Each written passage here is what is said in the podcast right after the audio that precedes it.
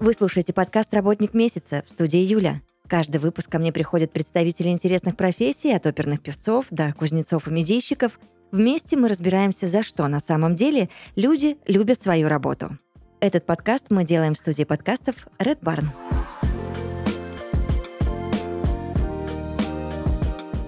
Сегодня в подкасте «Работник месяца» Оксана Азарова расскажет все об остеопатии, потому что она остеопат. Привет. Привет. Я надеюсь, что ты нам по-честному все расскажешь, э, и мы выясним все нюансики и моментики. Обязательно все выложу как есть. У нас сейчас первый самый главный вопрос, потому что я не остеопат столкнулась с тем, что очень многие люди или не понимают вообще, что это такое, а, или же путают понятия. Я думаю, ты с этим сталкиваешься постоянно. Да. Объясни пока всем на старте, что же такое остеопатия. Ну, чаще всего, когда я говорю, что я остеопат, начинаю объяснять, что это, люди думают, что это чем-то похоже на массаж, потому что это работа с телом, руками, и достаточно сложно объяснить, чем это отличается, если человек не сталкивался с этим. Но прежде всего основное отличие остеопатии в том, что она подходит целостно к телу человека, не рассматривает отдельный сустав или позвонок э, вне связи с, э, со всем остальным телом. И остеопатия работает прежде всего с ритмами и с подвижностью тканей в организме. То есть у нас все должно двигаться, жидкость должна правильно циркулировать, и это именно то, что налаживает остеопат в своей работе. А массажисты, мануальные терапевты, они больше работают э, с опорно-двигательным аппаратом. Ну, массажисты преимущественно с мышцами, да, какие-то легкие мобилизации суставов могут делать, а мануальные терапевты занимаются тем, что они настраивают опорно-двигательный аппарат, но техники, как правило, более такие жесткие, директные, чем в остеопатии. Я еще у тебя буду, э, тебе буду задавать уточняющие вопросы там в сравнительном анализе. Угу. Вот, но пока давай э, разбираться, для кого остеопатия. Ну, чаще всего для людей. Хотя недавно мне звонили и говорят, нам вас посоветовали как остеопата для собаки. Ну, то а есть, видимо, эта ниша, эта ниша не занята еще свободно, поэтому чаще всего для людей, которые страдают какими-то болевыми синдромами. Это э, наиболее частая причина обращения к остеопату, но также остеопатия может работать с функцией внутренних органов. Конечно, мы не можем вылечить цирроз печени, там, вернуть все как было, но мы можем поработать, например, с перистальтикой кишечника – или со связочным аппаратом а, при опущении органов. Но опять-таки следует понимать, что этот метод имеет свои границы. Если это такое опущение, когда желудок лежит в малом тазу, это сильное опущение. А, остеопат здесь ничего не сделает. Но на начальных этапах, когда есть некоторая тенденция к опущению, такая слабость связочного аппарата, тут как раз-таки мы можем помочь. Хорошо. Еще кому нужен остеопат? Беременным, потому что очень часто беременных беспокоит боли в спине или боль, э, связанная с э, ну, тазовыми костями, которые претерпевают некоторые изменения за этот период. И для беременных э, очень ограничен спектр инструментов, которыми мы можем помочь им, потому что многие препараты нельзя, а вот остеопатия как раз-таки может помочь мягко, без побочных эффектов, наладить э, подвижность суставов, э, изменить тонус мышц и облегчить состояние. Девочкам, которые уже родили, стоит обращаться к остеопату? Обязательно стоит, потому что, во-первых, э, роды — это травматичный процесс, даже если все проходит физиологично, роды, они могут э, повлиять на кости таза, на состояние мышц тазового дна. Поэтому ну, чаще всего здесь одной остеопатии не обойтись. Нужна правильно подобранная физиотерапия для мышц тазового дна, ну и вообще в целом для э, мышц опорно-двигательного аппарата, чтобы женщина могла правильно восстановиться, потому что об этом очень мало информации сейчас. Чаще всего при выписке просто говорят ну, там, не сидите две недели, да, там, половой покой, и все, на этом заканчивается. И женщина остается одна, один на один со своими проблемами. Так и есть. И где, ну, сейчас, кстати, появляется все больше и больше информации. Очень хорошо, что эта тема освещается, это поможет многим женщинам. Когда малыш появился на свет, его стоит показать остеопату? Да, опять-таки стоит, потому что, повторюсь, роды — это травматичный процесс не только для матери, но и для ребенка. Очень сильная компрессия происходит э, в родах, плюс э, акушерские техники, которые помогают маме лучше родить, они ну, часто наносят травмы ребенку. И даже если были не естественные роды, а кесарево сечение, также стоит показать, потому что там чуть-чуть другой механизм травмы. Если в естественных родах это больше компрессия, а в, при, при кесарево сечении там, э, наоборот, голову ребенка вытягивают через небольшой разрез, и там чуть-чуть другой механизм травмы, но также нужно смотреть на наличие этих травм. Это может привести к последствиям в будущем. Расскажи, пожалуйста, в чем состоят основные преимущества остеопатических методов диагностики и лечения также? Ну, основные преимущества — это отсутствие побочных эффектов. То есть если лекарственный препарат, который назначается, вы открываете инструкцию, там целая простыня — то в остеопатии такого нет, конечно же, потому что э, все воздействие происходит мягко, безболезненно. Иногда бывает э, после лечения какой-то вот такой переходный период, несколько дней, когда человек может испытывать некоторый дискомфорт. Но чаще всего это проходит достаточно гладко.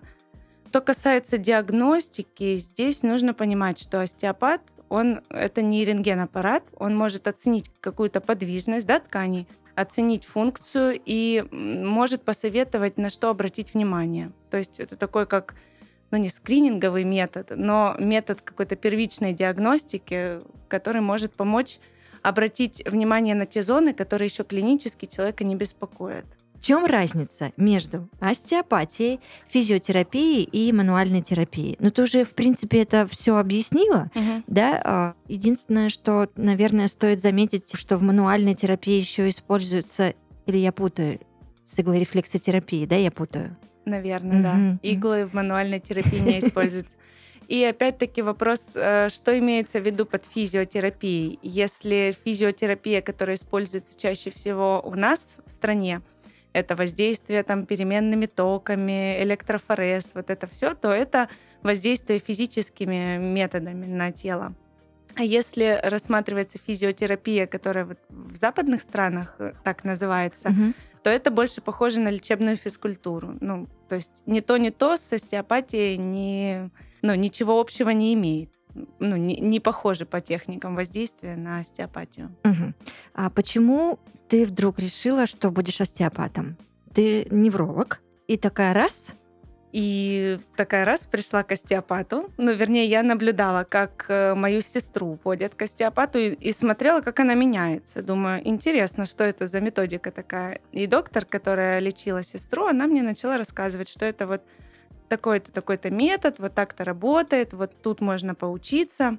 Мне стало интересно, я пошла учиться и открыла для себя действительно это э, очень такой большой, большой мир, в который я окунулась, и это, конечно, изменило во многом и меня, и образ жизни мой, и состояние моего э, здоровья тоже, потому что то состояние, с которым я приходила учиться в школу, и которое на выходе, это два разных состояния, причем в лучшую сторону обычно. Так, ну тогда давай подробности. Ты пришла с каким состоянием? Но я пришла с состоянием, вот когда чуть больше 20 лет, и ты уже прям разваливаешься, все болит. И, ну, уже как бы возраст, думаешь, Конечно. да? Ну, уже 22. А сейчас я чувствую, что я прям бодрячком. Ну, и когда меняется это ощущение, я сразу понимаю, что там вот тут, вот тут нужно подправить. То есть как бы лучше начинаешь чувствовать свое тело, понимаешь, э, что тело может э, жить в комфорте, что не обязательно терпеть там какие-то зажимы, которые тебя много лет беспокоят. Ну, и это основное направление, на самом деле, остеопатии. Это профилактическое воздействие, когда у тебя еще ничего не заболело, просто поддерживать уровень комфортной жизни своей, то есть осознанно относиться к своим потребностям, к телу и э, регулярно подправлять какие-то напряжения, которые в нем есть. Где учат остеопатии? Учат. Сейчас уже открываются ординатуры по специальности, то есть на базе медицинских вузов постдипломное образование, пожалуйста, приходишь, несколько лет учишься и получаешь диплом. Я училась, когда ординатуры еще не было, в частной школе остеопатической. Она раньше называлась РВШОМ, сейчас называется МАО, Медицинская академия остеопатии. Но также есть еще несколько школ в России и в Краснодаре, в частности, которые тоже обучают специалистов. Сейчас берут только специалистов с высшим медицинским образованием, если я не Слушай, ошибаюсь. ну это хорошая новость. Да, потому что раньше можно было найти варианты, Мгм. если у тебя нет высшего медицинского образования, но это на самом деле очень важно. Конечно, Потому что безусловно. люди приходят с проблемами, и нужно отличить какое-то серьезное состояние от того, что человек там просто устал, его просто нужно расслабить. Ну, это очень важно. А есть какие-то мировые школы, допустим, в которые ты бы очень хотела поучиться? Потому что, почему я об этом спрашиваю? Потому что ты постоянно в процессе обучения, ты на одни курсы, на вторые, на третьи, на десятые. Мне это в тебе очень нравится, то, что, ну, я считаю, что любой а, профессионал не должен останавливаться на достигнутом, должен постоянно развиваться. Может быть, в мире что-то такое существует, куда бы ты очень хотела отправиться и там получить какой-то диплом? Конечно, существует, да. Есть в Канаде очень хорошая школа и в Великобритании тоже. Но пока у меня такой прям э, мечты куда-то попасть в Именно на зарубежную обучение. школу Мгм. нет, потому что я, в принципе, у меня пока много планов здесь по обучению. Поэтому потом на пенсии, когда я хорошо выучу английский. Но есть несколько идей по поводу того, что я бы обучилась э, лечебной физкультуре или физиотерапии, как это называется. Так, для чего тебе западных. это? А для того, чтобы э, я смотрю на человека в целом, да, я оцениваю состояние его мышц. И э, упражнениями очень здорово можно помочь человеку сохранять тот эффект, которого мы добились на сеансе. Мгм. Допустим, мы включили там определенные мышцы, которые были выключены из его работы, да. Эти мышцы можно потом подкрепить упражнениями. Это вот очень важно. Я своим пациентам всегда стараюсь по возможности, исходя из своих знаний, давать и дыхательные упражнения, и упражнения на укрепление там определенных групп мышц, либо просто какие-то комплексы, которые м, нахожу и объясняю, как их правильно выполнять. Потому что без этого ничего не получится, никакого долгосрочного эффекта мы не получим. К приему остеопата нужно как-то готовиться? Ну, можно помыться, например. Ты считаешь, стоит, да? Ну, да. Больше ни- никак специально готовиться не нужно. Э, Не нужно прям есть перед сеансом, Ага. наедаться. Или наоборот, не есть и ждать, ну вот я же сейчас пойду к остеопату, поэтому уже завтра поем.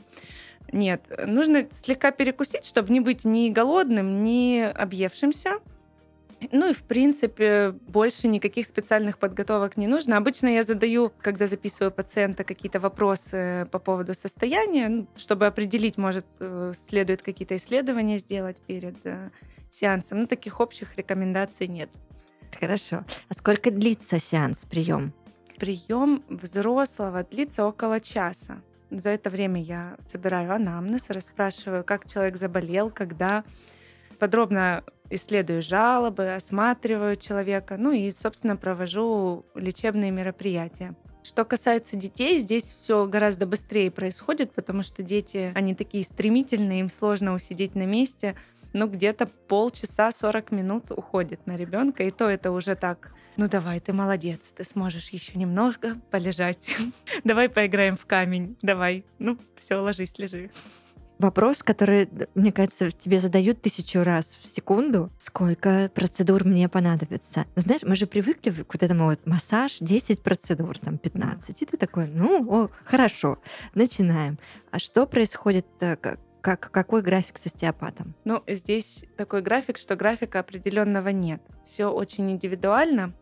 И, как правило, если какая-то острая ситуация, например, у человека прям острая боль в спине, то ну, 3-4 сеанса помогут прям вот полностью. То есть один-два сеанса процентов на 80-90, наверное, снимают, но какой-то остаточный дискомфорт все-таки я стараюсь еще довести пациента до такого полного состояния безболезненного уже. Но а если это хронические состояния, то, как правило, мы встречаемся, это не так часто, мы встречаемся где-то раз три недели в месяц, если это хроническое заболевание, то есть это больше такой поддерживающий прием, и тут количество сеансов зависит, ну, во-первых, и от того, насколько организм пациента способен к восстановлению, да, насколько в нем много ресурсов еще, и от того, какой образ жизни пациент ведет. Потому что если он там с хроническими сердечными заболеваниями продолжает лежать э, на диване, да, ничего не делать, никак не корректировать свой образ жизни,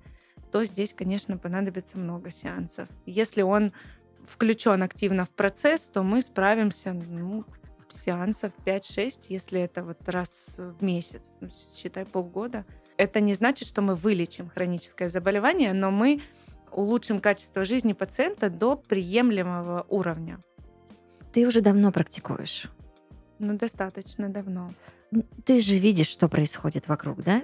Скажи мне, все равно так вот мы и остались в состоянии заболела, прибежали, или же все-таки есть уже более осознанная публика, которая там а, обращается к тебе просто на, я это называю, на ТОшку? Ну, есть, да сейчас таких появляется пациентов все больше, потому что люди как-то уже понимают, что им уже не нравится то состояние, которое получается, когда они там не следят за собой, да, и они как-то стараются поддерживать вот комфортный Предвосхитить уровень. Предвосхитить всю да. историю, которая может нарисоваться. Но бывают и такие, конечно, которые ты остеопат, я пришел, вот денег заплатил, давай сделай из меня человека нормального. Ага. А я пойду дальше кушать картошку фри и бургеры.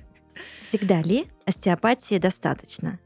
Я знаю, что у тебя есть много историй, когда как-то все происходит в комплексе, да, и а, что ж греха таить, я сама э, когда ну, работаю по своей там другому своему направлению, всегда говорю, пожалуйста, к остеопату еще в параллели с тем, что мы делаем. Ну, нет, конечно, не всегда остеопатии одной достаточно. Я очень часто, ну, как я уже сказала, направляю пациентов на лечебную физкультуру или просто на фитнес. Это, во-первых. Во-вторых, часто я добавляю массаж, например, потому что массажист может расслабить мышцы, и мне будет проще работать уже с опорно-двигательным аппаратом или там со связками внутренних органов, до которых мне будет легче просто физически достать. И также, конечно, я отправляю к смежным специалистам. Ортопеды, неврологи. Ну, без них э, какую-то патологию ортопедическую никогда не стоит лечить без ортопеда, но это очевидно. И, кстати, с этим связаны многие претензии к нашим коллегам-остеопатам, потому что они чаще всего отменяют назначение профильных врачей, да, и такие, ну ничего, я вас вылечу, вот сейчас все налажу вам ритм. Ну и это, конечно, приводит к таким плачевным результатам и к снижению доверия к остеопатам в целом. А как найти а, остеопата, которому стоит доверять? Ну, ты же знаешь, это не, не только с вами связано, это с любого специалиста, со стоматолога, гинеколога, даже мастера по маникюру и волосам, стилиста по волосам, нужно найти своих, знаешь, ну, да, и держаться за них. Да. Ну, прежде всего есть э, определенные реестры остеопатов, то есть ассоциации, куда врачи вступают и они, значит, есть на сайте школы нашей, например, или вот школы Мохова тоже. Но не всегда э, можно там найти хорошего врача. И иногда хорошие врачи не вступают в ассоциации. Э, вот, поэтому следует опираться на его образование. То есть не стесняться спросить, а какую школу вы заканчивали? Там, покажите диплом, документ ваш. Какие-то отзывы можно на про докторов найти. Чаще всего вот там ищут э, специалистов, потому что там есть и информация по образованию, и отзывы пациентов, и информация, где там работал, где работает, то есть вот какая-то базовая информация. В общем, а, сарафанного радио никто не отменял. Да. да? А, ходят слухи, что к остеопатам сложно попасть, потому что очень плотная запись, и нужно прям планировать свой визит. Да, есть такое. Это хороший показатель, значит, доктор востребован. Угу. Не у всех остеопатов такая плотная запись. Есть э, доктора, которые ну, принимают там в нескольких местах. То есть, если плотная запись в одном месте, можно попасть в другой клинике, например. Ну, и это показатель, конечно, того, что остеопатия все-таки работает, потому что вряд ли люди бы стали записываться в такие длинные очереди, если бы это ну, как-то не было очевидно, угу. не, не улучшало очевидно их э, состояние. Давай выясним вот что. Почему многие думают, что остеопаты это просто ведьмы и колдуны? Нехитрые какие-то манипуляции вы производите с людьми, да? Даже... Там нажали, там прижали, там подними ногу, тут опусти руку, и ты думаешь, что происходит вообще? Щелкнули пальцами. Да.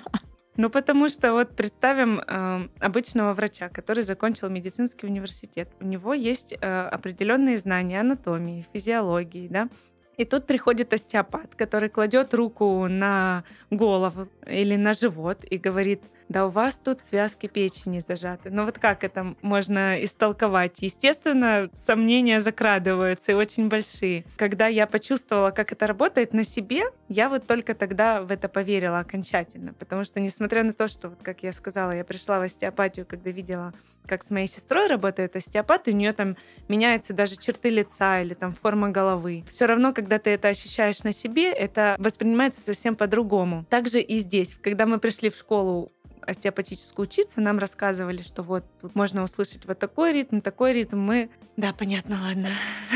Кто-то такой, а, а, санитаров что? вызовите, пожалуйста. А как, как ты в итоге добилась этой чувствительности ну, рук? Вот это тренировка. Это просто тренировка. Когда у меня, например, есть определенные проблемы с восприятием музыкальным, да, mm-hmm. я не всегда слышу разницу между нотами, к примеру. Но это все нарабатывается. То есть, э, если много тренироваться, если много слушать, ты уже начнешь улавливать. Точно так же и здесь, когда ты много работаешь с телом, много внимания направляешь туда, эти ощущения, они э, постепенно приходят. Потому что э, ну, на физиологическом уровне, я думаю, это так происходит примерно, формируются новые нейронные связи, и мозг начинает эту информацию уже воспринимать.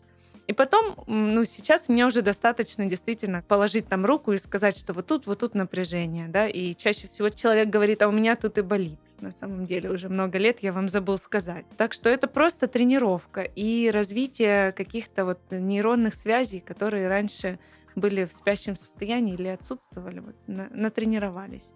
Ну и остеопаты не зря учатся 4-5 лет, потому что это не такая легкая профессия на самом деле. Она требует определенного навыка, и этот навык, он ну, формируется только в практике, больше никак. Нельзя сесть, прочитать книжку по остеопатии и стать остеопатом.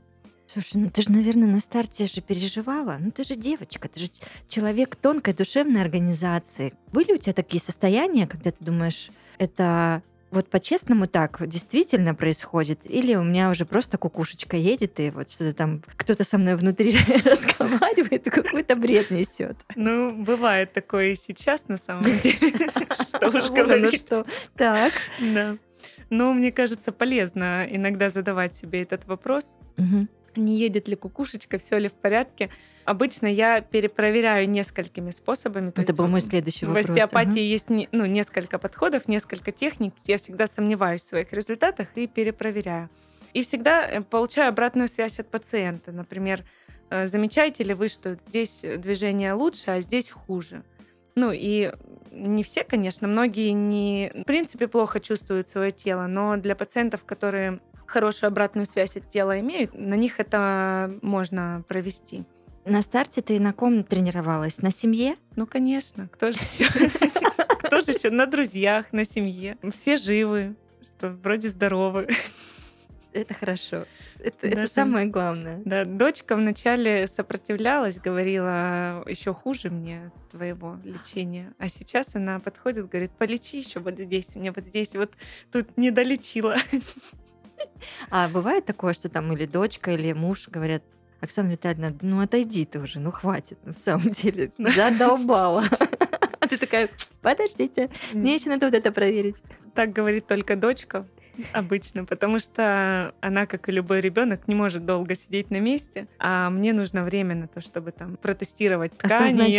Начина, начинаю тестировать, и она такая, да все, уже не болит, уйди отсюда. Взрослая часть семьи, она наоборот. Вот здесь еще мне не полечила, а ты не туда нажала, у меня не там болит. Расскажи мне, пожалуйста, о чем твои профессиональные мечты? Профессиональные мечты в плане меня лично или в плане всеобщем профессия... Э, развитии. Слушай, ну если мы можем от частного к общему, давай, это очень интересно. Сначала твои личные. Мои личные, наверное, это все-таки освоить еще несколько смежных специальностей, например, лечебная физкультура, да, и хотелось бы еще в сторону диетологии что-то посмотреть, потому что это очень важно. И, конечно, то, как мы питаемся, это ни в какие ворота не лезет. А если брать специальность в целом, то я бы хотела большего диалога между коллегами, потому что даже внутри, казалось бы, одной специальности, вот несколько остеопатических школ, они постоянно что-то между собой какие-то выясняют отношения. Что-то пытаются поделить. Да, угу. что-то пытаются поделить. Хотя, казалось бы, нас и так тут только ленивый уже не пинает остеопат, а не говорит, ты шарлатан. Надо бы уже как-то объединиться, но нет. Ну и, конечно, хотелось бы большего взаимопонимания с коллегами, потому что, ну, их тоже можно понять, остеопаты не всегда себя э, красиво ведут по отношению к ним. Ну, как бы хотелось бы большего диалога и взаимопонимания. Ты сейчас о коллегах э, других направлений, да? Да, mm-hmm. да. Вот. Потому что те коллеги, с которыми, вот, например, я работаю, они очень высоко ценят мой, ну, мой труд и остеопатию в целом, но говорят, мы не понимаем, как это работает. А многие коллеги, они даже не хотят понимать, не хотят пробовать, ну, то есть у них сразу стоит блок на это, что все, это шарлатаны, как вы можете рукой понять, движется ли печень, или там, ну, в каком состоянии связки желудка, и все, на этом диалог заканчивается. Почему так случилось? Ну, медицина в целом достаточно консервативная наука, и, наверное, все-таки тяжело воспринимается все новое, особенно когда оно еще не до конца исследовано, потому что в остеопатии нет прям таких полномасштабных исследований, их, наверное, не было или ну, вот, мне не попадались прям. И достаточно сложно, наверное, их провести, потому что плацебо-контролируемые исследования — это как? Применительно к остеопатии, как плацебо. Ну, то есть ни доктор, ни пациент не знает, лечат его или нет. Ну, это, это очень сложно осуществить на самом деле. Поэтому вот отсутствие как бы таких э, показательных исследований и отсутствие доверия какого-то, наверное, неспособность остеопатов где-то объяснить, что они делают, да, потому что многое на уровне там, ощущений, на уровне пальпации достаточно субъективные показатели. Ну вот, наверное, основные причины, по которым сложно найти взаимопонимание. Как ты чувствуешь, думаешь, э, эта ситуация, она изменится? Ну, мне кажется, она уже начала меняться. Сколько ты времени даешь еще этому процессу? Ну, она определенно изменится. Что касается времени, сложно сказать. Ну, наверное, лет 5, 10, 15, не знаю. 20. Как пойдет. Хорошо. Я всегда э, в финале спрашиваю вот о чем. Есть ли вопрос, который я не задала, но ты бы очень хотела на него ответить? Потому что, ну, согласись, я сегодня шла по списку таких угу. очень традиционных вопросов, и я думаю, ты уже отвечала на них не, не пять раз и даже не десять. Ну, так в голову не приходит ничего, но я бы хотела, наверное, сказать так, резюмируя, угу. что остеопатия это больше не про лечение даже, а про профилактику и все-таки, как говорит мой преподаватель Кальченко Андрей Вячеславович, он всегда говорил, что остеопатия это медицина комфорта. Это э, медицина, которая поддерживает определенное качество жизни пациента.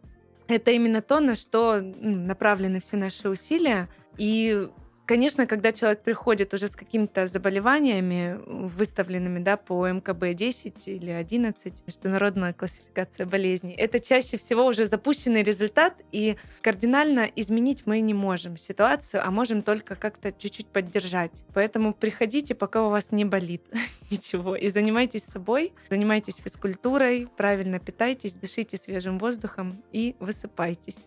Самое главное.